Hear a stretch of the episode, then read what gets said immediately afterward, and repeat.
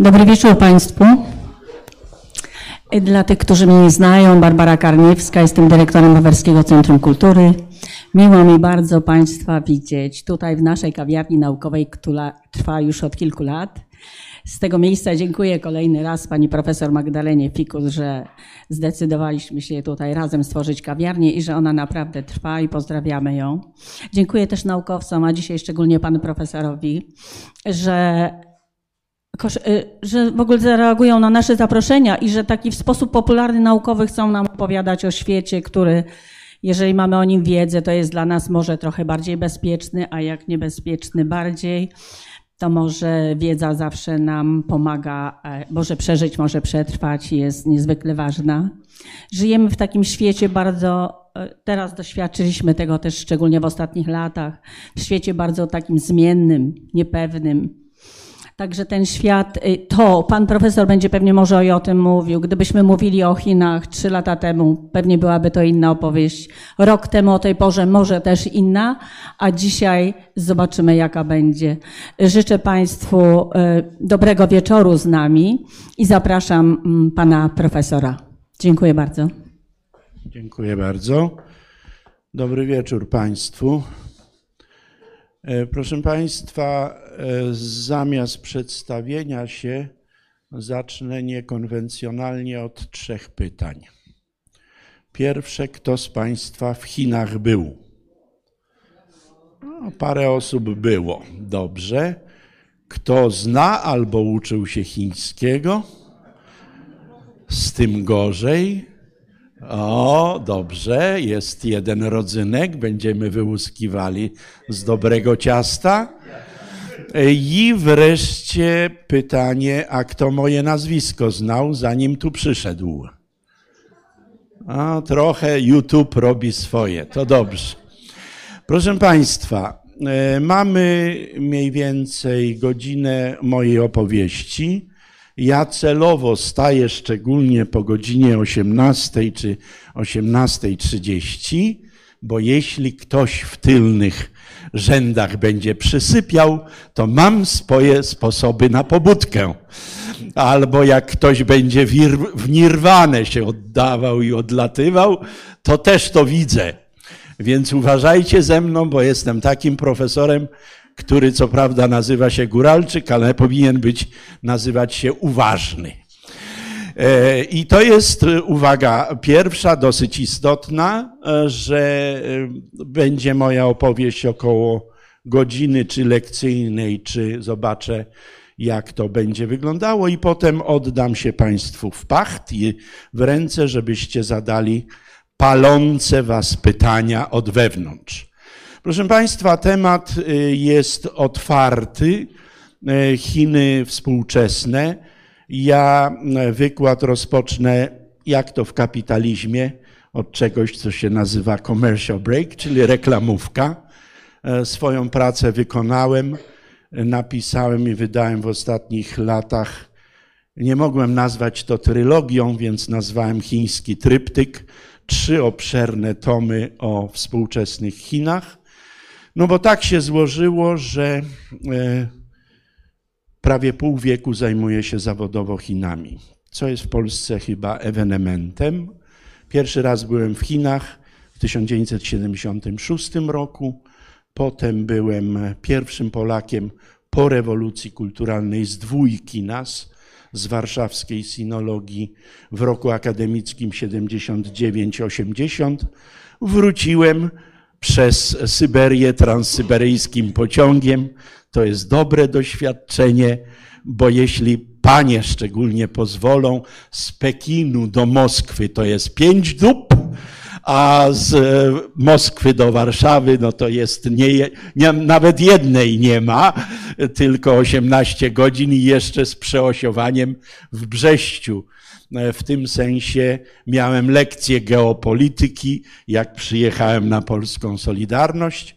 Potem los mnie rzucił na plac Tiananmen, książkę też napisałem. No i ostatnio ten chiński tryptyk, więc e, myślę, że e, może być uzupełnienie. No i znajdziecie, wystarczy kliknąć moje nazwisko i na wujka Google'a Nie tylko ten wykład, wiele innych możecie znaleźć. Teraz co do istoty. Mam mówić o Chinach jako o państwie. I to jest od razu początek problemu. Dlatego, że Chiny nie są jednym z kolejnych państw, jak Słowenia, Estonia, a nawet wielkomocarstwowa Polska od morza do morza. Chiny są starożytną cywilizacją, która przetrwała. Czyli Chiny są cywilizacją ubraną w szaty państwa. I to jest ogromny kłopot dla ludzi z zewnątrz, dla białego człowieka, bo my byśmy chcieli, żeby oni byli tacy jak my, a oni za cholerę nie chcą chcieć. Yy, tak parafrazując, zauważcie, że nie powiedziałem nie chcą, tylko nie chcą. Yy, to wyeksponowałem słowo. Czyli yy, Chiny są wsobne, samoistna cywilizacja, do tego stopnia, że w prowincji Yunnan, to są południowo-zachodnie Chiny graniczące z Birmą i Laosem, tam jest najwięcej chińskich mniejszości narodowych i w mieście Lijiang, które bardzo bym gorąco polecał, spójrzcie Państwo sobie w wujku Google, jak to przepięknie wygląda. Lijiang jest do dzisiaj złożona ze starszych osób orkiestra symfoniczna, która może zagrać piątą symfonię Beethovena tylko i wyłącznie na, na, instrumentach chińskich. Oczywiście nie brzmi to tak jak Karajan, ale jednak to pokazuje, że mogą nawet orkiestrę symfoniczną ze swoich instrumentów złożyć. I co jest istotne, a może nawet najistotniejsze, że ta chińska cywilizacja jest w tej chwili w fazie odrodzenia. To znaczy, kiedy ja się te cztery i pół czy pięć dekad temu uczyłem chińskiego, to moi rówieśnicy na mój widok pukali się w głowę, co mi odwaliło. No bo jakaś satrapia na końcu świata, kraj zamknięty, rewolucja kulturalna, szaleństwo i jeszcze czerwoni i biedni jak jasna cholera. Więc po co? No i zasadnicza różnica między tamtym okresem a dzisiaj, że dzisiaj nic nie wiedzieć o Chinach, to wykazać się po prostu ignorancją. Polacy nie mają z tym kłopotów, bo praktycznie wszyscy są ignorantami, jeśli chodzi o Chiny, więc nie ma przynajmniej kompleksów. E, chwała wyjątkom, oczywiście. I teraz, na czym to odrodzenie, na czym istota rzeczy polega? Ta cywilizacja ubrana w szaty państwa zawsze była najludniejszym organizmem na globie. To znaczy Chiny zawsze były najludniejsze od pradziejów w skali powszechnej. I zasadnicza zmiana zachodzi na naszych oczach, dosłownie w tym ubiegłym, następnym roku. Indie wyprzedzają Chiny i będą najludniejszym, i to jest tendencja trwała. To znaczy, Chiny płacą za politykę jednego dziecka w okresie 1979-2015 listopad. Teraz pewnie by chętnie władze zadeklarowały politykę trojga dzieci, tylko że to jest zabieg niezmiernie kosztowny i raczej się tego zrobić niestety nie da. Więc e, Chiny po pierwsze są najludniejsze, po drugie, starożytna cywilizacja, która zawsze myśli swoimi kategoriami. Chin, wśród Chińczyków bardzo rzadkie są przypadki apostazji, odcięcia się od swoich korzeni. Chińczyk, y, jak jest restauratorem, właścicielem restauracji w Warszawie, to przecież nie z Polską się utożsamia. Pierwszy leci do ambasady chińskiej i ją obsługuje. Znam to z autopsji, bo znam takie przypadki. Czyli jeżeli się mówi teraz o wielkim odrodzeniu, wielkim renesansie chińskiej nacji, to to nie tylko obywatele Chińskiej Republiki Ludowej, ale Chińczycy również w diasporze. A tego jest bagatela ponad półtora miliarda ludzi. Teraz ta starożytna cywilizacja y, jest oparta na pewnych fundamentach cywilizacyjnych. Jeden z nich nazywa się konfucjanizm, żudzia, czyli od Konfucjusza, piąte stulecie przed naszą erą. I Konfucjusz e, nadał Chinom cywilizację w sensie państwowości i myślenia o państwie i władzy. W Chinach najważniejsze w sensie politycznym jest państwo. W Polsce dokładnie odwrotnie. U nas ci, co Kościuszko, Puławski i wszyscy insurgenci, y, powstanie warszawskie, a nie jakiś, no gdzie, kto będzie Drucki, Lubecki albo jakiś Wielopolski, no przecież, no skąd. No więc y, w Chinach jest już od, odwrotnie i konfucjanizm to hierarchia i y, poczucie porządku, czyli szacunek dla autorytetów. Nie muszę dodawać, że też trochę odwrotnie, jeśli nie powiedzieć mocniej, niż u nas. I to na ogół, jeżeli chociaż trochę ktoś e, o Chinach wie, to to wie. Ale oprócz tej żółcia, tak to jest pisane, czyli konfucjanizmu, jest coś takiego, co się nazywa już, oszczędzę Państwu znaków chińskich, facia, czyli my to tłumaczymy na języki obce jako legizm, czyli twarde, brutalne narzucanie woli państwa, władzy na obywatelu. I to jest w chińskim DNA. Chińczycy nigdy w swojej cywilizacji, aż do lat 80. ubiegłego stulecia, nie mieli prawa w rozumieniu zachodnim.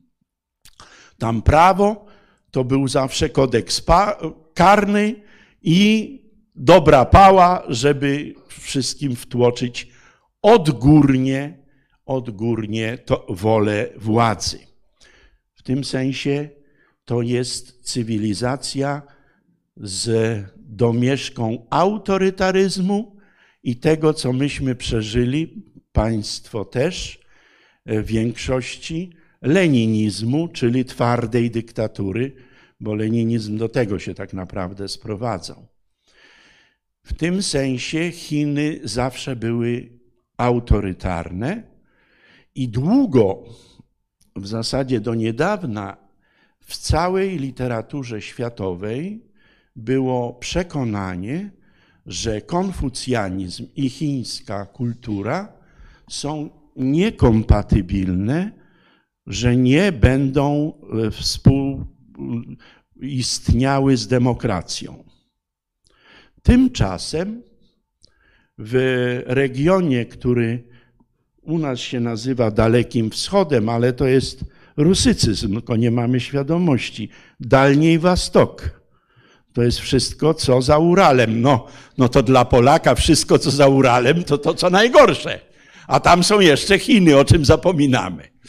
E, to tam przecież pojawiła się Japonia z woli amerykańskiej po II wojnie światowej. Jednak jakaś tam demokracja, może nie taka jak w Europie Zachodniej, ale demokracja a nawet w Korei Południowej od lat 80. jest demokracja, a co najważniejsze, od 88 roku Tajwan jest demokratyczny i to bardziej kwitnąca demokracja niż w Polsce, bo w Polsce możemy się zastanawiać, co to takiego w tej chwili jest. pozwólcie, że to na inny wykład i na mniejsze grono, żebyśmy porozmawiali. Czyli na Tajwanie jest demokracja i w tym sensie mamy jakby systemowe wyzwanie wobec władz w Pekinie. Ale często mi zadają pytanie, no to kiedy te Chiny najadą ten Tajwan i kiedy będzie inwazja? No po pierwsze, y, wydaje mi się, że inwazji w najbliższym czasie nie będzie, a po drugie, że mm, inwazja jest sprzeczna z chińskim myśleniem o państwie i porządku. My ciągle myślimy, że Chińczycy jak Rosjanie, a Rosjanie to kultura bojarska, a Chiny, Sun sztuka wojny. Rosjanin i sztuka bojarska, aha, tu jest ściana. No to idę na ścianę, albo ją rozwalę, albo swój łeb rozwalę o nią. I Putin właśnie przed rokiem się o tym przekonał. Bo myślał, że ścianę pokona, osadzi namiestnika w Kijowie, wysadzi albo pozbawi życia Żeleńskiego i będzie wszystko ok, będą wszystkie ziemie ruskie znowu pod kuratelą Kremla i Moskwy. Rok minął i tak nie jest. A chińska nie jest bojarska.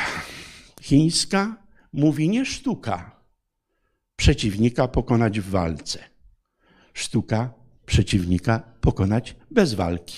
Czyli co?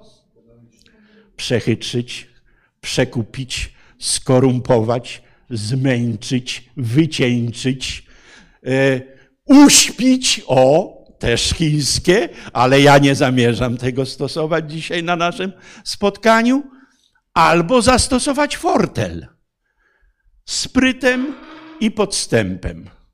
Pieniądz, piękne kobiety, sakiewka, bo chińskie powiedzenie jakże mądre, które powinniśmy sobie przyswoić, szczęk oręża to klęska stratega. Czyli nie pieprznąć pałą w łeb albo łbem w ścianę, tylko operacja myślowa. A jak już rusza moje wojsko, to znaczy, że wszystkie inne możliwości wyczerpałem.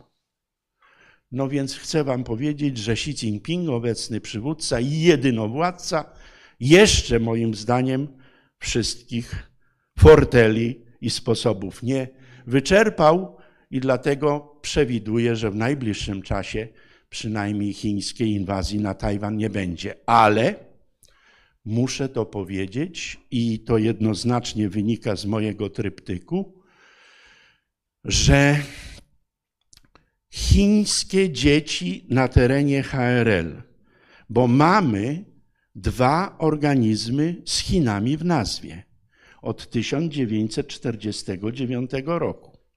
Jeden nazywa się Chińska Republika Ludowa, czyli Chiny ludowe, komunistyczne, nie, tak nie oceniając, mogą być kontynentalne czy lądowe. I jest Republika Chińska na Tajwanie. Przedłużenie, nawet w sensie konstytucyjnym, Republiki Chińskiej, jaka istniała po upadku cesarstwa po 1912 roku, aż do ucieczki Chiang Kai-sheka i jego reżimu na Tajwan. No to jaki, y, jeżeli obecny przywódca mówi, zwieńczeniem jego y, celów, zadań i programów ma być wielki renesans narodu chińskiego, no to nie będzie żadnego renesansu, jeżeli są dwa organizmy chińskie po obu stronach cieśniny tajwańskiej. I co więcej, dzieci w przedszkolach uczone są jednej frazy. Tajwan woman de Pufang, czyli Tajwan to integralna część Chin. Dzieci w przedszkolach, czyli oni są przekonani, że Tajwan jest integralną częścią. No i to jest kłopot, bo Chiny uważają Tajwan za swoją sprawę wewnętrzną, a Amerykanie po wojnie koreańskiej zdefiniowali Tajwan, wystarczy spojrzeć na mapę, jako swój niezatapialny lotniskowiec. No i tu jest ambarans, że dwoje nie chce naraz. Ja w niedzielę wróciłem z Afryki, gdzieś tam po Senegalu się tłukłem, też żeby patrzeć na wpływy chińskie, są. Senegal jest francuskojęzyczny. Auchan, Carrefour e, są wszędzie, towary francuskie wszędzie, ale inwestycje, autostrady, e, lotnisko, największe narodowe muzeum Chińczycy postawili. Taka drobna różnica, więc to też warto wiedzieć. No i wróciłem i w poniedziałek wprowadzono mnie w balona, no od razu, bo amerykański e, myśliwiec strącił tego chińskiego balona i mamy sputnik moment. Mamy duży kłopot, bo dwa supermocarstwa się zderzyły. Teraz o tym supermocarstwie. Jeżeli by Państwo przyjrzeli się uważnie literaturze fachowej i wynikom badań, to Chiny nie tylko zawsze były do chwili obecnej najludniejszym państwem świata, ale też największym organizmem gospodarczym na globie. A kiedy Chiny były podzielone, był taki okres trzech królestw, kiedy ze sobą walczyły, to Indie wychodziły na tę pozycję. Czyli z punktu widzenia New Delhi, a tym bardziej Pekinu, to, że jakieś 250 ostatnich lat dominuje i rządzi Zachód, to jakaś aberracja. Trzeba wrócić do tego, co było. A co było? W latach 1820, a więc już po wojnach napoleońskich, a przed tym, co Chińczycy nazywają wojnami opiumowymi, czyli wkraczaniem najpierw Brytyjczyków, a potem innych wojsk inwazyjnych na terytorium Chin, Chiny same dawały jedną trzecią światowego PKB. Jedną trzecią. I potem przyszła dwie wojny opiumowe, powstanie niezwykle krwawe Taipingów, potem równie krwawe powstanie, tylko na mniejszą skalę i krótsze, bokserów, Potem upadło cesarstwo, potem były walki soldatesek prywatnych armii Ciungfa, a potem jeszcze było dwie agresje japońskie, bo najpierw Mandżukło z cesarzem, ostatnim cesarzem Pui i potem otwarta agresja. A na to wszystko jeszcze wojna domowa między Kuomintangiem, partią narodową, a komunistyczną partią Chin. W efekcie, jak Mao Tse-tung z bramy Tiananmen 1 października 1949 roku proklamował Chińską Republikę Ludową. Ona miała już ponad pół miliarda ludzi, ale dawała 3,5% światowego PKB. Dziesięciokrotnie mniej i oni to nazywają Pajnian Kłotrzy, 100 lat narodowego poniżenia i to w nich tkwi i chcą teraz odgryźć się na Zachodzie i na Japończykach, którzy, a Zachód to także Rosja, ale to inny temat, e, który im dokuczą. I teraz przyszła w Chinach epoka Mao Tse-tunga, który rządził do śmierci 9 września 1976. Tyle 1949-76. Przez ten czas liczba ludności w Chinach zbliżyła się do miliarda. Stąd wprowadzenie polityki jednego dziecka, bo już na terenie HRL byłoby grubo powyżej półtora miliarda, a tak to jest niespełna miliard 400 y, milionów, ale y, Unia Europejska po Brexicie to jest 400 milionów ludzi. To pokazuje, o czym my mówimy. I y, mając tyle ludności, dawało 4,5%. Czyli w czasie Mao Tse-tunga niewiele Chiny trochę się uprzemysłowiły, ale nadal, kiedy ja do Chin pojechałem, to one per capita były biedniejsze niż Indie. To były realia jak w subsaharyjskiej Afryce Środkowej, nie RPA. To była potworna bieda i 84% społeczeństwa żyło na wsi. I wszystko uruchomił ofiara rewolucji Deng Xiaoping, Tu odwołuję się do tego mojego tryptyku, to wszystko jest opisane. Natomiast ile dzisiaj dają Chiny, bo to jest istotne. Po 40 paru latach transformacji i reform. Otóż dają w tej chwili, no zgadnijcie Państwo. No blisko jesteście, jak Pan mówi 20, około 18% i w tej chwili wyprzed, zaczynają wyprzedzać Unię Europejską jako całość po Brexicie bez Wielkiej Brytanii.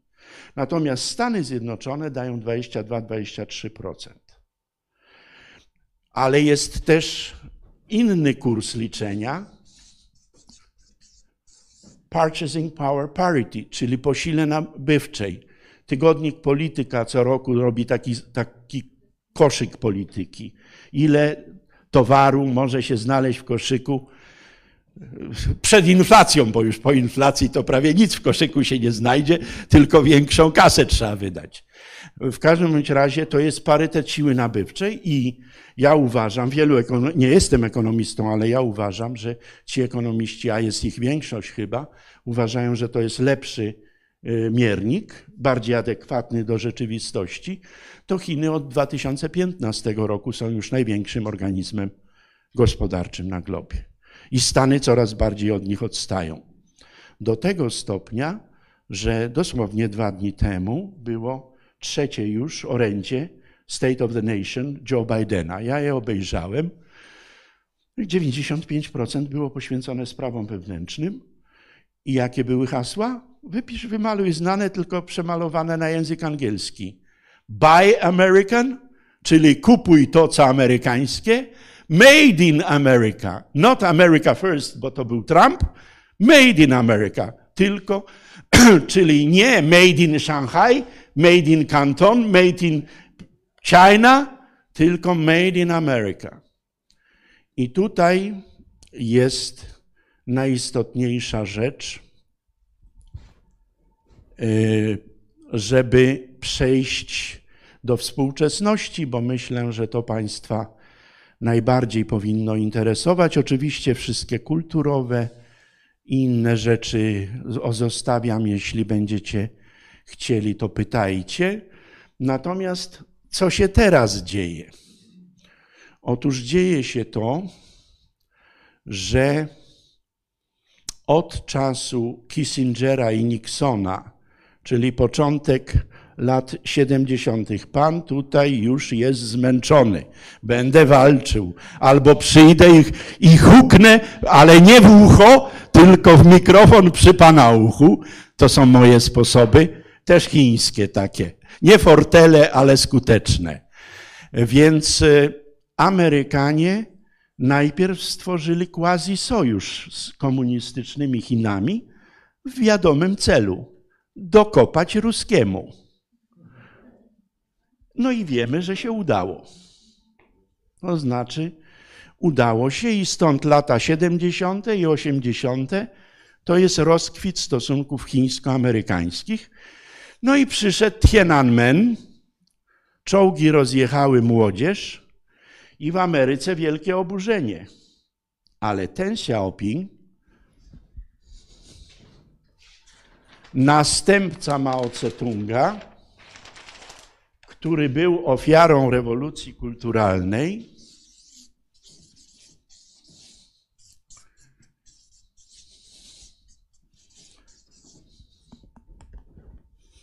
w latach 50. był sekretarzem generalnym komunistycznej partii. Trzecią osobą w hierarchii państwowej. I on, jako odpowiedzialny za administrację, uczył wszystkich Chińczyków, członków partii, ale nawet dzieci w przedszkolach jednego hasła na pamięć. Związek Radziecki dziś to nasze jutro. Prawie jak Czesi.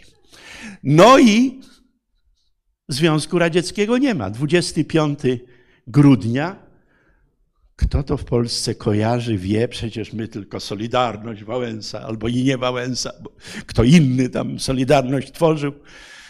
E, a tu Gorbaczow, a konkretnie jeszcze bardziej Jelcyn. I nie ma Związku Radzieckiego. I wyobraźcie sobie, ten już urodzony w 1904 roku, jest styczeń 17 1992 roku, trzy tygodnie po rozpadzie czy zdjęciu czerwonej gwiazdy z Kremla, ten 80 prawie ośmioletni Ten Xiaoping wsiada w pociąg i niczym cesarz Nangxun, to się nazywa po chińsku, pielgrzymkę cesarską na południe i tam ogłasza swoje testamenty. I po pierwsze odrzuca demokrację liberalną jako nieadekwatną dla chińskiej cywilizacji i kultury. Tu powiem jedną rzecz po profesorsku, ponieważ my ciągle obracamy tym pojęciem demokracja, a rzadziej mówimy demokracja liberalna. A to się może Państwu przydać po tym spotkaniu.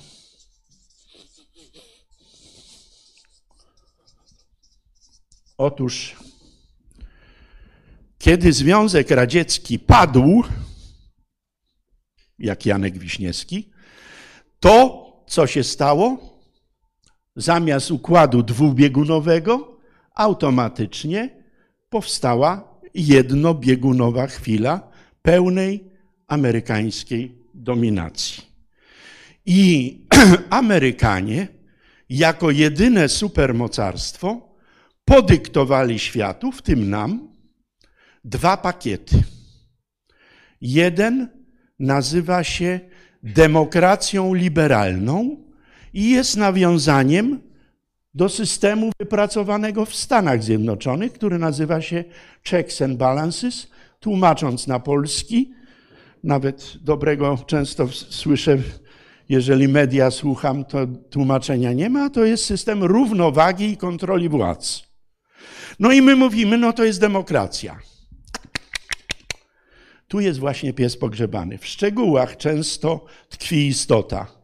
Demokracja ogólnie uważamy trójpodział władzy, prawda? Jest egzekutywa, władza wykonawcza, czyli rząd. Jest legislatywa, władza ustawodawcza, czyli parlament jedno- lub dwoizmowy i niezależne od gremia sądownicze. I mówimy demokracja, u nas coś z sądowniczymi jest nie tak, no to się ziobro wyjmuje albo zakleja i tam coś się dzieje. Natomiast Amerykanie dyktowali nam checks and balances. Nie tylko trójpodział władzy. Niezależne od tych trzech, a szczególnie od władzy wykonawczej, od rządu, media. Aha, tu już widzicie, dlaczego mamy kłopot z Unią Europejską. I niezależne od tych trzech, a szczególnie od władzy wykonawczej, społeczeństwo obywatelskie, wszelkie fundacje, Pozwólcie, że nie komentuję, bo wszyscy mają w świeżości e, obrady Sejmu. W tym sensie dostaliśmy demokrację liberalną, z którą sobie nie radzimy. Część może z Państwa wie, że ja jestem uosobieniem, wcieleniem wręcz pojęcia i polskiego przysłowia nieszczęścia chodzą parami. Jestem wcieleniem takiego nieszczęścia, wystarczy na mnie spojrzeć z wyjątkiem mojego brzucha, bo to jest wszystko, tu jest ok, tu jest po konfucjańsku.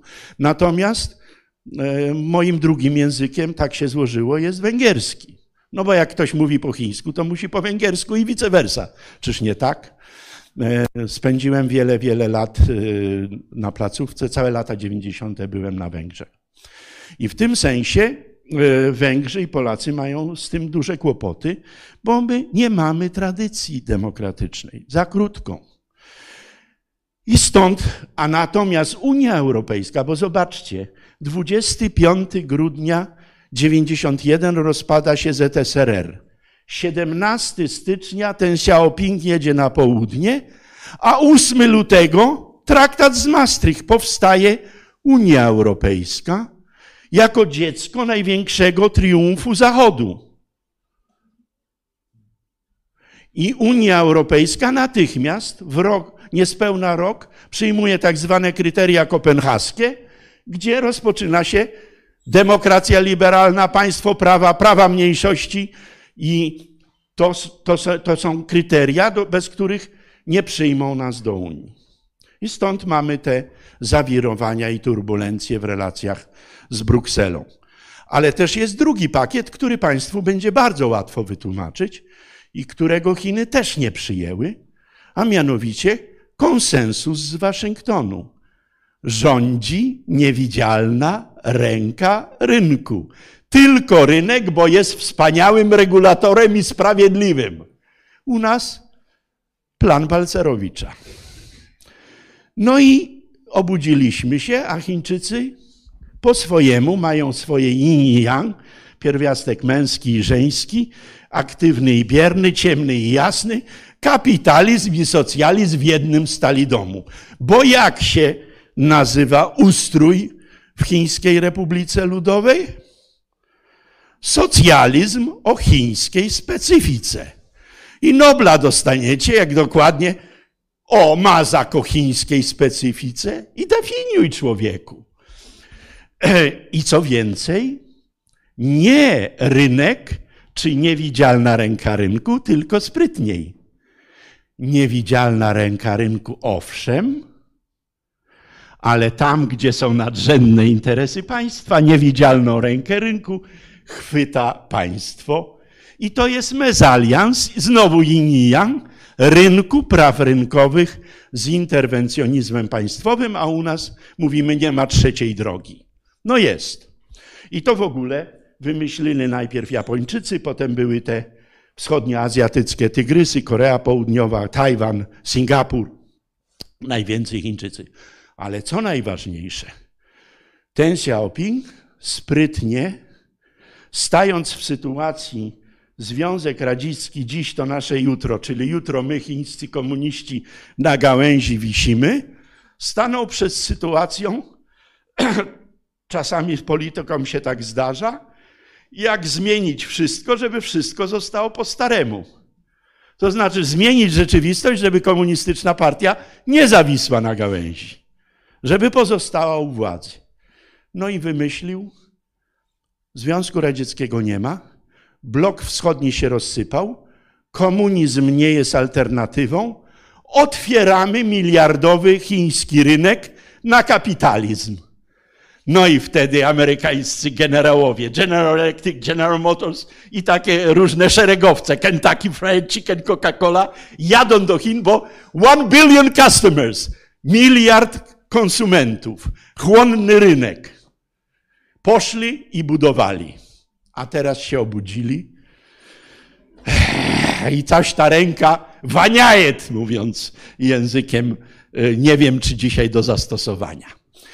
W tym sensie e, problem jest, że Zachód, Amerykanie, ale nawet na początku Japończycy przyczynili się do chińskiego wzrostu, a największy element był taki, i na to zwracam uwagę Państwu, po to się warto było ze mną spotkać na inną datę, grudzień 2001. No to pomyślcie Państwo, co ta się mogło stać wtedy, tylko nie mówcie, że Wam się wnuk urodził albo córka wzięła ślub, bo to mnie nie interesuje. Grudzień 2001, odpowiedź George W. Busha, War on Terror na World Trade Center Amerykanie idą do Afganistanu, misja ISAF. Widzieliśmy, jak się skończyła, prawda? I w tymże samym grudniu 2001 za zgodą Amerykanów, bo na, oni ciągle uważali, że najlepiej na Chinach zarabiają, bo Chiny tanio produkują, oni tanio chińskie towary kupują i napędzają swój rynek, wprowadzają Amerykanie i Zachód Chiny do WTO, World Trade Organization. I Chiny stają się full-fledged member of Capitalist Society, czyli stają się pełnokrwistym członkiem światowych rynków, a mają miliardowy ponad rynek, i co się dzieje? Chiny wchodzą w XXI stulecie jako szósta gospodarka świata, jeszcze za Włochami.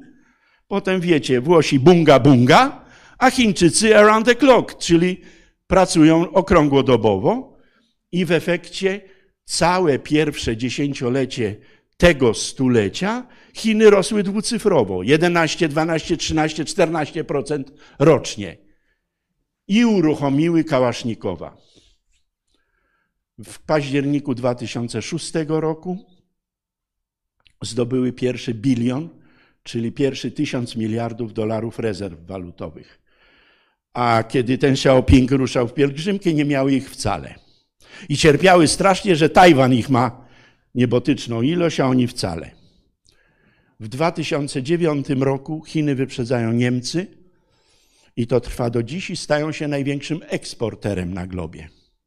Owszem, można powiedzieć, że Niemców jest 80, bo tam te pięć to jacyś Turcy, muzułmanie czy coś, no ale a Chińczyków jest. No ale to jest jak na Igrzyskach Olimpijskich. Czy reprezentujesz Maltę czy Wielkie Chiny?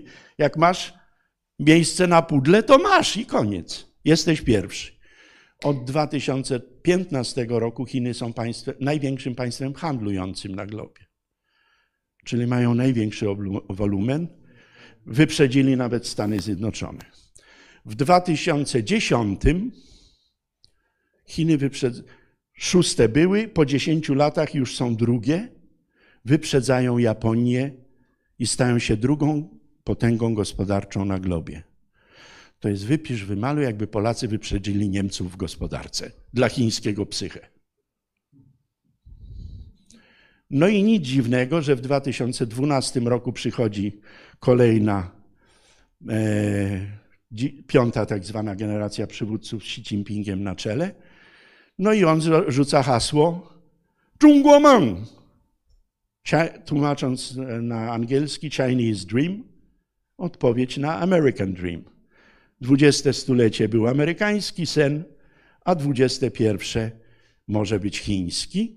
I dwa lata im zajęło.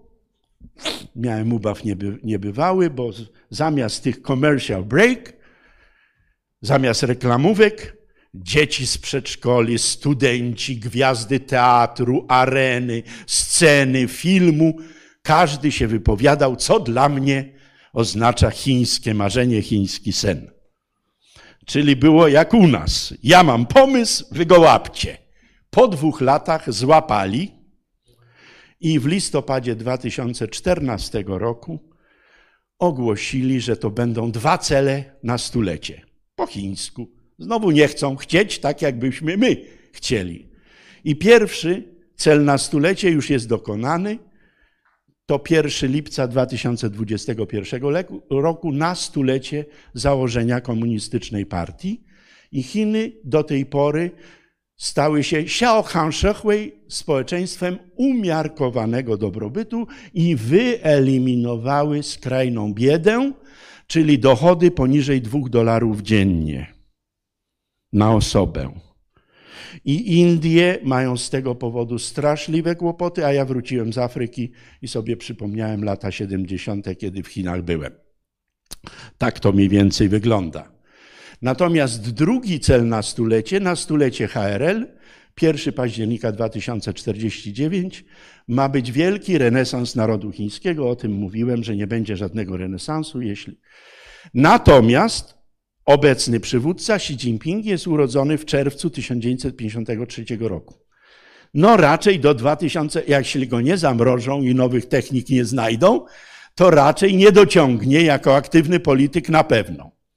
Wobec tego, ponieważ jego matka jeszcze żyje, ojciec zmarł w sędziwym wieku, więc on dał pośrednie cele i te pośrednie cele są następujące do 2035 roku. Myślę, że to jest ten czasookres, kiedy on by chciał rządzić jedynowładczo. Chiny mają być społeczeństwem innowacyjnym, czyli opartym na nowoczesnych technologiach i już społeczeństwem nieumiarkowanego dobrobytu, tylko dobrobytu, czyli na kwitnącej klasie średniej. I do 2035 miały mieć też zmodernizowaną armię, ale cel przyspieszyli na kolejne stulecie. 1 sierpnia 2027 roku chińska armia ludowo-wyzwoleńcza, wcześniej zwana Armią Czerwoną, będzie miała swoje stulecie i ma być zmodernizowana. I ona jest szybko modernizowana, podobnie jak nasza, tylko inaczej. My kupujemy czołgi, Abramsy, e, wyrzutnie, rakiety i co tam jeszcze, a Chińczycy cyberprzestrzeń, kosmos. E, w kosmosie tak zwane ziemie rzadkie, czyli te pierwiastki, bez których nie ma postępu naukowo-technicznego e, i modernizacja floty, również floty morskiej i floty powietrznej. Więc to zupełnie inaczej wygląda. Wszystko to razem wziąwszy, jeszcze ma jedną czapkę. W 2013 roku e, Xi Jinping odrzucił wcześniejszą, jeszcze inną strategię Deng Xiaopinga. Xi Jinping tak się pisze.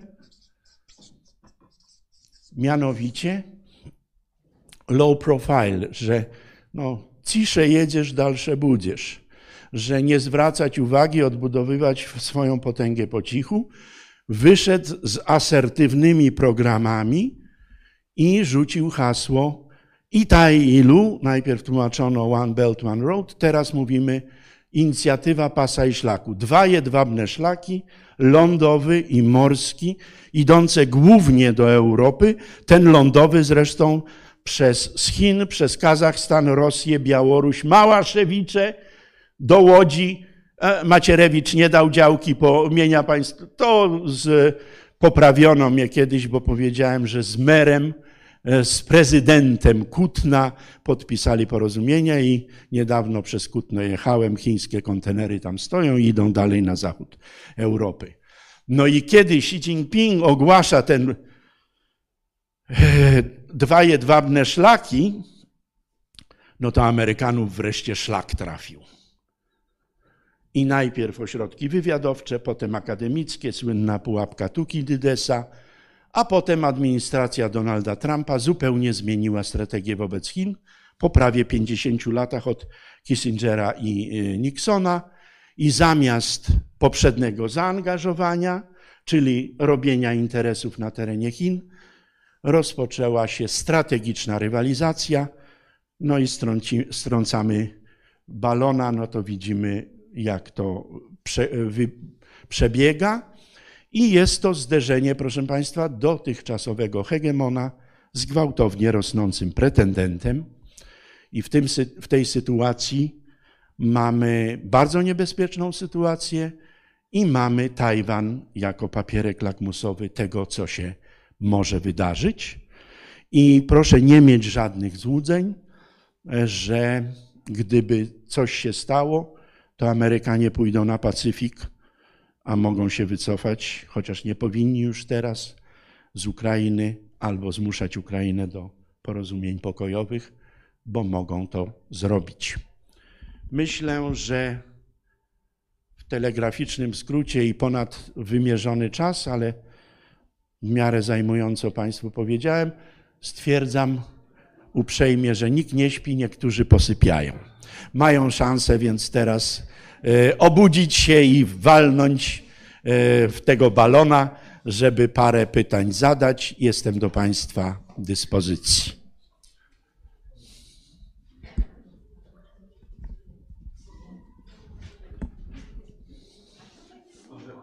Tam już jest jedno pytanie. Nie.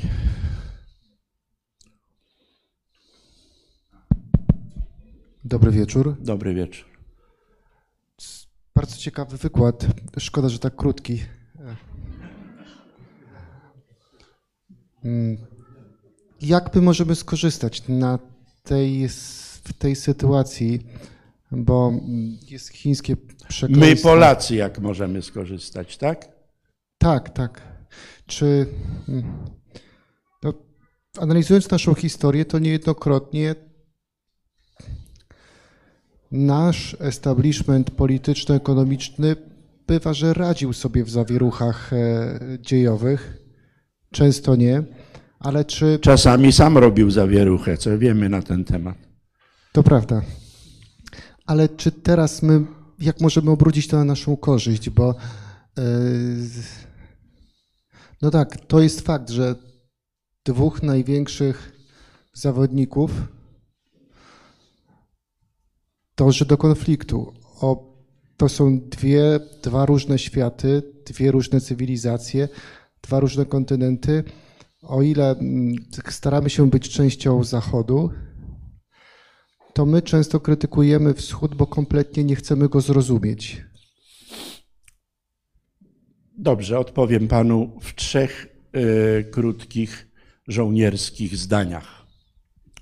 Po pierwsze, Chiny nam bezpieczeństwa nie zapewnią, nie są więc naszym ani sojusznikiem, ani partnerem w tej dziedzinie i jesteśmy skazani na to, co mamy, czyli Amerykanów i Sojusz Północnoatlantycki.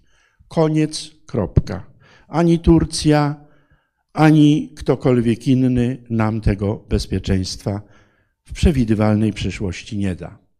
Drugie, ja z uporem maniaka twierdzę, i ja jeszcze powtórzę, bo to jest nagrywane, że my mamy polskie y, tradycyjne przekleństwo między Rosją a Niemcami. Bo raz z tej, albo drugi raz z tej, a czasami Ribbentrop-Mołotow z obydwu naraz. Ale z punktu widzenia Chin, z oddali 6 czy 7 tysięcy kilometrów, to położenie między Rosją a Niemcami jest wymarzonym położeniem geostrategicznym. My jesteśmy, jak napisałem i się ukazał po chińsku tekst, to miałem wiele gratulacji, państwem w środka, w środku Europy. No i do nich to od razu trafiło. Czyli moglibyśmy to swoje położenie wykorzystać. Mówimy o CPK, Centralnym Porcie Komunikacyjnym. Proszę Państwa, ja wiele lat, zanim jeszcze usłyszałem o CPK, ja, ja mam dowody, ja mam w swoim archiwum plany chińskie, gdzie im wyszło, że takie CPK gdzieś koło Łodzi powinno dla nich powstać i potem w dziewięciu kierunkach trzeba jechać. Czyli jak najbardziej możemy tu skorzystać, tylko mieć w świadomości, że ich interesy niekoniecznie są zbieżne z naszymi. To musi być ucieranie się, ale fachowców w Polsce byśmy znaleźli. I to jest druga kwestia, że można, jeżeli byśmy mieli wyobraźnię, ale my nawet wobec y, wschodzących rynków, wobec Indii, wobec Chin, nie mamy żadnej strategii. I nie mamy myślenia długofalowego, tylko doraźne, na zasadzie co pipidówka dolna dokuczyła pipidówce górnej i vice versa. Ja często wyjeżdżam na dwa, trzy tygodnie, włączam telewizor i tak jakbym przed chwilą na kawę wyszedł, bo jest to samo, te same twarze, te same zagadnienia, te same kłótnie, te same problemy, które z mojego punktu widzenia są błahe, puste i, i, i bezsensowne. I, I trzecia rzecz, być może najistotniejsza, że skomplikowała wszystko wojna na Ukrainie, dlatego że ona spowodowała, że na terenie Europy, na jej obrzeżach, to fakt, mamy prawdziwą wojnę rosyjsko-ukraińską. I za nią idzie zimna wojna 2.0 między Rosją, Federacją Rosyjską, a Zachodem, Stanami i NATO. Ta wizyta dzisiaj się kończąca Żeleńskiego, wczoraj w Londynie, potem w Paryżu, dzisiaj w Brukseli, tylko to jednoznacznie potwierdza. Ale ja ostatnie tygodnie spędziłem w Afryce i patrzyłem z tamtejszej perspektywy przez satelitę nadawanego z Dubaju, to wojna ukraińska była ostatnią wiadomością. Pierwszy był Bliski Wschód, walki, e, pielgrzymka papieża po Afryce.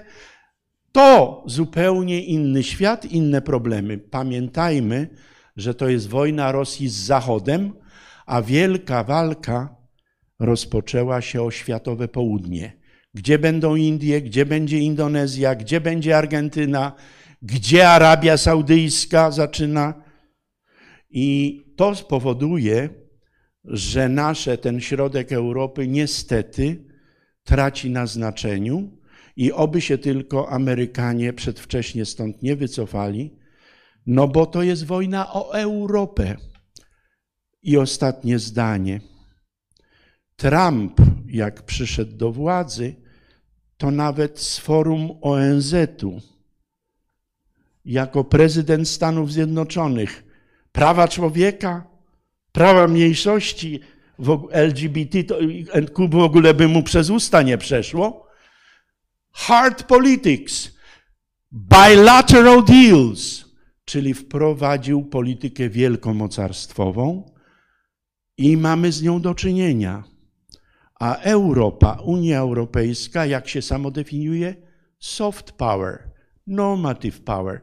My nie mamy twardej siły, nie mamy sił zbrojnych, nawet granicznych odpowiednich. No i to jest problem. I rozpoczęła się walka o tożsamość Europy. Ogromna i zobaczymy, co z tego wyniknie. To wszystko powoduje, że Chiny nam się w ostatnim czasie oddaliły, no bo są największym przeciwnikiem, a niektórzy już definiują, że wrogiem Stanów Zjednoczonych Ameryki, a Biden za chwilę. Wyobrażaliście to sobie przed wojną ukraińską, że Biden w ciągu roku będzie tu dwa razy, podczas gdy przez nasze władze był ostatnim uznanym? E, nasze władze jako ostatnie uznały Bidena, bo wisiały na Trumpie, prawda? Tak to wygląda, więc sytuacja się raczej dla Chińczyków skomplikowała. Tu pan miał pytanie, potem będzie pan. Tu pan miał pytanie. Może nie tyle pytanie, chciałem panu bardzo podziękować. Ja znam trochę Chiny. Z zawodu byłem marynarzem i po prostu. Dobijał pan do brzegów. Większość statków kiedyś dopłynie do, do Chin. Z moim chińskim. Czy to jest... Brok był? Nie, nie, nie, nie, nie. nie. Norwezy. Norwedzy, Grecy różni, nie polskie. W każdym razie, aha, z moim chiński, arszy i pidziu, sesję pukaci, parę słów po prostu takich podstawowych, no ale... Ale już sobie pan z Chinką poradzi. Wiem. w każdym razie chciałem powiedzieć, że, że Strasznie, strasznie mi się podobał pana, pana wykład Ale i pan zrobił pan żegna, wrażenie. bo już się schowam i co będzie. Ale ja muszę iść zapalić. no to jest argument. Dobra, dziękuję bardzo. Dziękuję. Tam pan miał. Może parę słów o diasporze chińskiej. Znaczy, jak liczna zakończona jest bardziej ekonomiczna, czy bardziej polityczna od jak dawna? O, może... Proszę państwa, temat diaspory chińskiej jest ogromny. Szacuje się ją w samej Azji Południowo-Wschodniej na ponad 50 milionów. Ja byłem ambasadorem Polski w Tajlandii.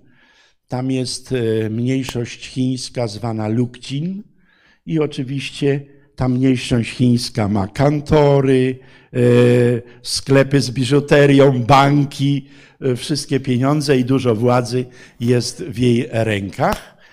I tam w Bangkoku jest Uniwersytet Chulalongkorn, odpowiednik mojego macierzystego Uniwersytetu Warszawskiego, więc największa uczelnia Tajlandii publiczna.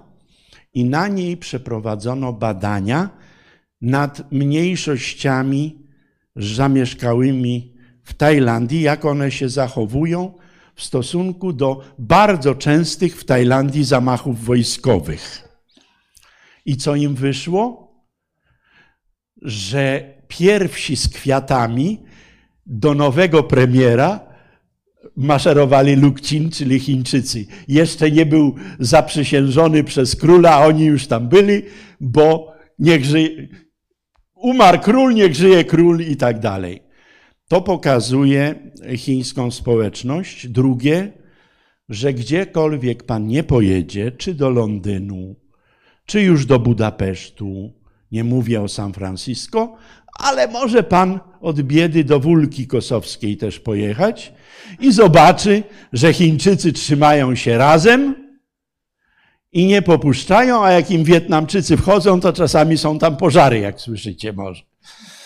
W tym sensie Chińczycy zawsze tworzą własne społeczności. Pamiętam, parę lat temu miałem wykład w Gdańsku i zadano mi pytanie, panie profesorze, czy popiera pan sprowadzenie tu Chińczyków? I spodziewali się, no, ja jestem prochiński, to w ogóle i tutaj, że będę mówił garściami, ja wam pomogę, tylko mi tutaj wrzucajcie. A ja mówię, tak, chcecie, proszę bardzo, tylko za 10 lat będziecie tu mieli Chinatown. Wybierzcie dzielnicę, gdzie ono ma być. No i trochę im miny zrzedły, nie takiej odpowiedzi się spodziewali. Czyli chińska diaspora jest niezmiernie wpływowa na Filipinach. Singapur, proszę pana, to jest w 80% chiński etnicznie z pochodzenia. E, W tym sensie to jest wielki problem w Azji Południowo-Wschodniej, to jest wielki problem dla Indii i ich z kolei diaspory. Natomiast ta diaspora rozszerzyła się ostatnio o Afrykę. To jest zupełnie nowy fenomen. I ja byłem teraz w Senegalu i mówiłem, że są Auchan, Carrefour e, i są towary francuskie, ale inwestycje, nowe autostrady, nowe koleje, nowe dworce są chińskie. I to jest zupełnie nowa jakość i na to musimy uważać, bo światowe południe nie głosuje ani za Rosją, ani za Zachodem i Stanami Zjednoczonymi. Przygląda się. I pewnie jak ci Lukcin opowiedzą się za tymi, którzy wygrają. Więc to jest ogromna rozgrywka, która się rozpoczęła w kontekście wojny ukraińskiej. Czy chińska diaspora jest w Polsce? Powiedziałbym w stopniu bardzo znikomym. Jest tu trochę osób, ale nie tworzą samoistnej społeczności. Najbliżej nas chińska społeczność jest na Węgrzech, bardzo dobrze mi znanych, jak mówiłem, dlatego że Węgrzy nieopatrznie po 1989 roku zrezygnowali z obowiązku wizowego dla obywateli HRL. Wystarczyło. Wykorzystali chyba już dzisiaj nieistniejące linie lotnicze Tarom rumuńskie do Bukaresztu przylatywali i tam autostopem na terytorium Węgier. I w pewnym momencie Węgrzy zorientowali się, że już mają 50 do 70 tysięcy Chińczyków i minister spraw zagranicznych węgierski Gejza Jesienski, ja już wtedy byłem na placówce, szybko pojechał do Pekinu i przywrócił obowiązek wizowy. Ale oni już tam są. I efekt jest taki, że na terenie Budapesztu są teraz drukowane dwie gazety dystrybuowane na Wiedeń i na Europę chińskojęzyczne i w Budapeszcie jest jedyna tego rodzaju szkoła dwujęzyczna chińsko-węgierska, węgiersko-chińska od elementarnych, czyli od pierwszej klasy szkoły podstawowej. Więc tam już mamy społeczność, takiego przypadku w Polsce nie ma i w najbliższym czasie go nie widzę, bo już Amerykanie przypilnują, żeby Chińczyków tu za dużo nie było.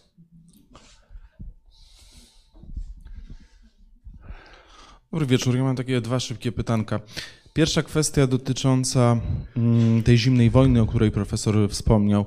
Chciałem zapytać, y, w jakich sferach ona może być rozgrywana? E, Czy tak jak na wzór ubiegłego wieku wyścig zbrojeń, e, powiększony na przykład o kwestie kosmosu, e, czy też kwestie Niech gospodarcze? Zaczeka z drugim pytaniem, odpowiem na to. Proszę pana, w ubiegłym roku książką faktu największym bestsellerem jest tom Chrisa Millera Cheap War, czyli wojna o półprzewodniki. Ja jestem bardzo obecny, teraz ostatnio mniej, bo dużo jeżdżę, za chwilę będę, pod koniec lutego już będę w Indiach, ale myślę, że do tej pory tę książkę opiszę. Jestem na portalu y, obserwatorfinansowy.pl, no bo to jest y, y, portal Narodowego Banku Polskiego. Wiecie, że tam długonogie i długowłose blondynki nieźle zarabiają i czasami taki y, przytulny staruszek z brzuszkiem też może tam nieźle zarobić, stąd ja tam się pojawiam. I o tej książce napiszę, bo już ją przeczytałem i obiecuję panu w ciągu najbliższych, niech pan zajrzy, to będzie pan miał bryk omówienie. Ta wojna chińsko-amerykańska, ona już e, raczej powiedziałbym amerykańsko-chińska, ona już trwa. Przejawem to strącenie tego balona. I ona się rozgrywa głównie o Tajwan, i to będzie podstawowy element, ale ona się rozgrywa na dwóch płaszczyznach. Jedna, bardzo dla Chin niezręczna, niewygodna i osłabiająca ich pozycję. Miejcie Państwo świadomość, że w Ameryce w ciągu ostatniej dekady dokonała się rewolucja. Nie trampowska, ważniejsza. Nazywa się łupkowa, shale gas.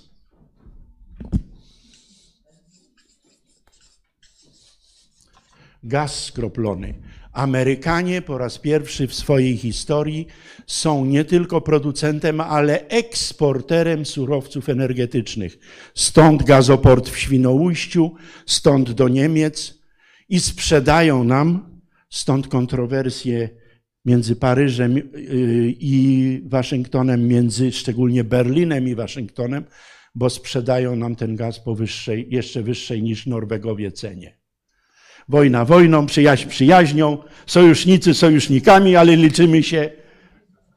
No i, Ameryka ma ten atut, że ma tę, że nie jest uzależniona ani od Rosji, ani Arabii Saudyjskiej, stała się eksporterem, a Chiny praktycznie w 100%, z wyjątkiem węgla, muszą surowce energetyczne sprowadzać. Stąd dokonuje się w Chinach szybsza niż w Europie, co trudno Polaków szczególnie przekonać, konwersja na alternatywne źródła energii. I zapory wodne, i wiatraki, i e, oczywiście energia solarna, to wszystko w Chinach jak na dłoni widać. Natomiast Chiny z kolei miały to trochę, bo to jest jakby przewaga komparatywna Amerykanów, że mają nadmiar w tej chwili surowców e, energetycznych, które mogą eksportować. Natomiast Chiny miały do niedawna monopol na wydobycie i eksport prawie w 90%. Teraz to spadło do 70% na ziemie rzadkie, czyli tych 18 pierwiastków, bez których nie ma postępu naukowo-technicznego. I teraz Chiny, tak jak Amerykanie dokonali rewolucji łupkowej, tak Chiny w minionym dziesięcioleciu, czego z polskich mediów absolutnie się nie dowiecie, a szczególnie teraz, kiedy narasta zimna nowa wojna między Amerykanami a Chińczykami, więc nasze media głównego nurtu nie będą bezstronne, w Chinach dokonała się rewolucja kosmiczna. I oni poszli w trzech kierunkach.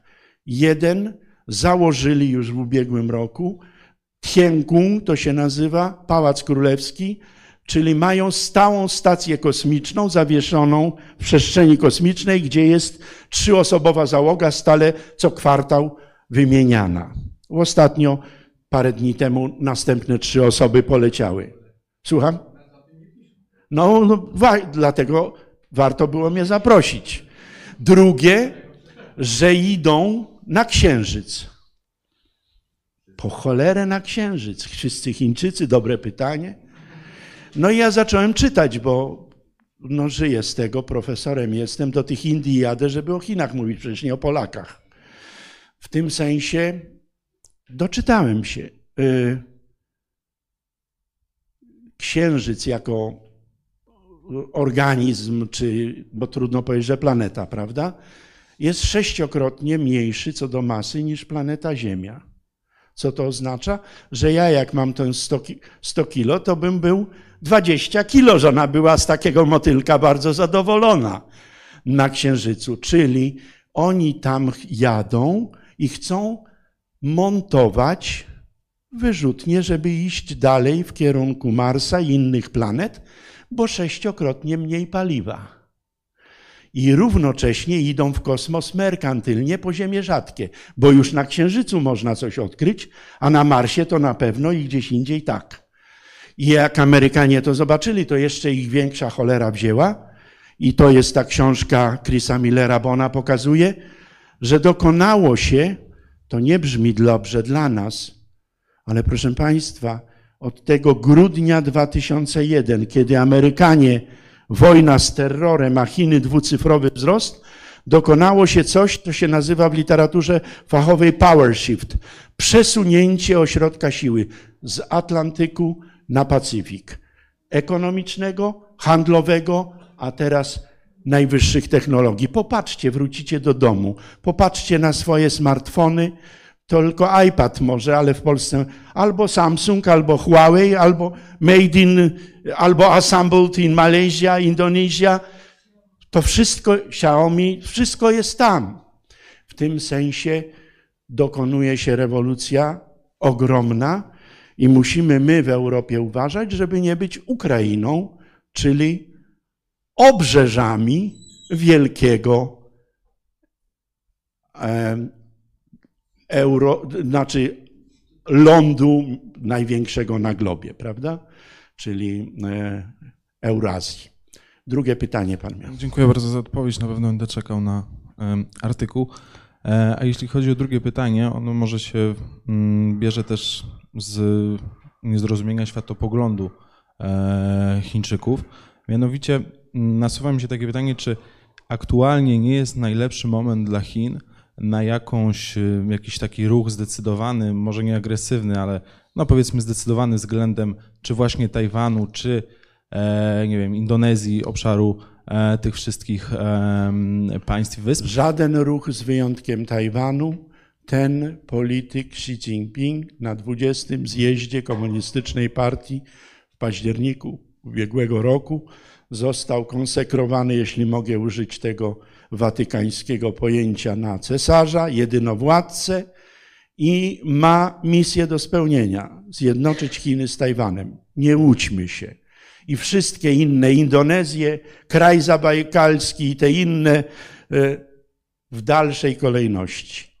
Natomiast problem jest taki, że Chiny na arenie wewnętrznej mają coraz więcej kłopotów i Biden dwa dni temu, kiedy miał wystąpienie, to o dziwo nie mówił o Rosji, o Ukrainie, powitał tylko z oklaskami dużymi ambasador Ukrainy, a jedyne co powiedział parę słów o Chinach i słowa, które dosłownie wykrzyczał. Znajdźcie mnie polityka na globie, który by chciał zająć dzisiaj fotel Xi Jinpinga. Znajdźcie mi takiego, że ten chiński władca naputał sobie biedy i Biden ma rację. Gdyby był ten Xiaoping, to byłoby inaczej. Ale jest inaczej. Odkrył się, pokazał wilczą dyplomację oko za oko, ząb za ząb. I co z tego, że Chińczycy się wycofali, próbowali odwilży, ale balon, balon strącony, mamy kłopot. Okej, okay, dziękuję. Dziękuję. I jedno pytanie. Czy zechciałby Pan powiedzieć kilka słów na temat obecnych stosunków chińsko-rosyjskich? Wiemy o olbrzymiej ekspansji jednak ludności chińskiej na ten daleki wschód, wielu osiedli y, gospodarczych. Proszę, pań, proszę Panią, po pierwsze zachowam się jak rasowy profesor. O dziwo jeszcze się nie zachowałem, ale teraz już tak. Z reguły, jak się ktoś ze mną spotyka, to zaraz jest pięć książek do przeczytania i y, pięć linków do rozpatrzenia. Y, mój wychowanek na Uniwersytecie Jagiellońskim, już profesor uniwersytetu, Michał Lubina, wydał niedawno książkę y, Niedźwiedź w, uściska, w uścisku smoka. Proszę sobie przeczytać, popularnie napisana, dogłębnie bardzo taka potoczysta, bez przypisów naukowych. Michał Lubina, proszę sobie wejść na e, Google'a e, i macie lekturę pożyteczną, aktualną, bo książka została wydana w listopadzie czy grudniu nawet ubiegłego roku, więc świeżutka. Natomiast, żeby panią nie zbywać i tylko zmuszać do lektury późnymi godzinami i w zbliżający się weekend, to odpowiem tak. Putin strasznie skomplikował Chińczykom plany. Proszę wziąć pod uwagę, że za chwilę, uważajcie na tę datę 24 lutego, bo Putin przywiązuje wagę do dat. Ja się spodziewam osobiście, mówię również do kamery, że koło tej daty ta nowa rosyjska inwazja może nastąpić, czyli powtórka z rozrywki. Natomiast e, nie mniej ważną datą z mojego punktu widzenia, ale nie jestem odosobniony, jest data 4 lutego 2022 roku. 22 ubiegłego, nie tego. Były igrzyska w Pekinie, początek, otwarcie zimowych igrzysk olimpijskich. Ale tam nie tylko prezydent Duda poleciał, tam był Putin. I podpisali wydali wspólne oświadczenie, osiem stron po angielsku, do odczytania w internecie, gdzie wyłożyli nowy ład światowy że tworzą się dwa bloki. Jest demokratyczny Zachód i jest znowu Wschód, tylko skupiony tym razem nie wokół Kremla, ale Chungnanhai, siedziby władz chińskich. Rosja, Związek Radziecki, jak się rozpadał, to był porównywalny gospodarczo z Chinami. Dzisiaj Federacja Rosyjska to nie jest cały, jak pani wie, Związek Radziecki, odpadły republiki, ale jest w zależności od liczenia 10-12-krotnie mniejszym organizmem gospodarczym od Chin.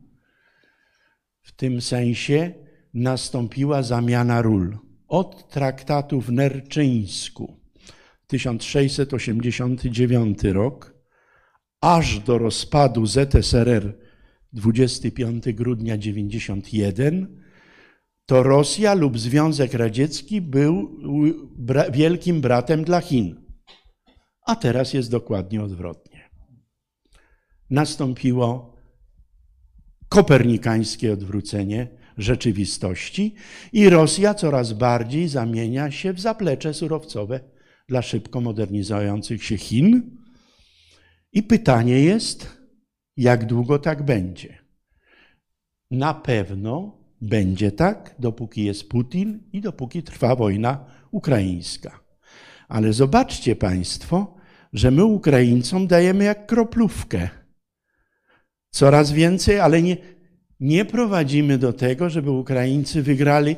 My, my, czytaj Amerykanie, gramy na osłabienie Rosjan, żeby oni wyszli z tego już jako no będą mocarstwem, bo przecież samodzielnie nie zrezygnują z tych arsenałów jądrowych, które mają. Ale już nie będą wielkim graczem, supermocarstwem, tylko co najwyżej jednym z środków siły na globie. I o to toczy się gra. I tu akurat Amerykanie mają zbieżny interes z Chinami. Chinom też jest w to graj, ale Chinom za cholerę nie jest w to graj, gdyby gra, bracia Kliczko położyli ruskich na deski.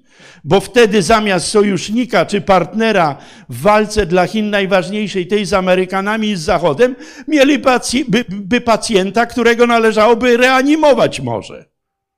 No chaos w Rosji, czy położenie Rosji na deski i wtedy z całą swoją półwieczną wiedzą zajmowania się Chinami, jestem pewien, że gdyby Chińczycy uznali, że Amerykanie i Ukraina wygrywają, a Rosja kładzie się na deski, to wchodzą jako mediatorzy na nieporównanie większą skalę niż Recep Tayyip Erdoğan, Turcy, bo Chiny są jedynym, nie ONZ, który ja definiuję już od 25 lat jako Organizację Narodów Zagubionych, e, tylko Chiny mają dźwignię nacisku i to każde z możliwych na Rosjan żeby się uspokoili, ale nie chcą i stoją raczej przecież po stronie Rosjan, a nie Ukraińców.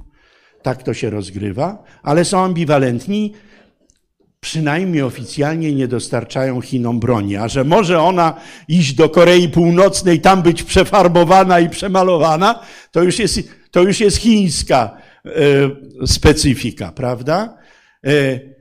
Eksport broni o chińskiej specyfice. O, tak byśmy to zdefiniowali. Natomiast otwarcie nie, bo Chiny jak ognia się boją jednego. Jeszcze w latach 90. sam ja, jak wróciłem z placówki dyplomatycznej i poszedłem na Uniwersytet Warszawski, wymie- wymiennie stosowałem dwa pojęcia: globalizacja i amerykanizacja.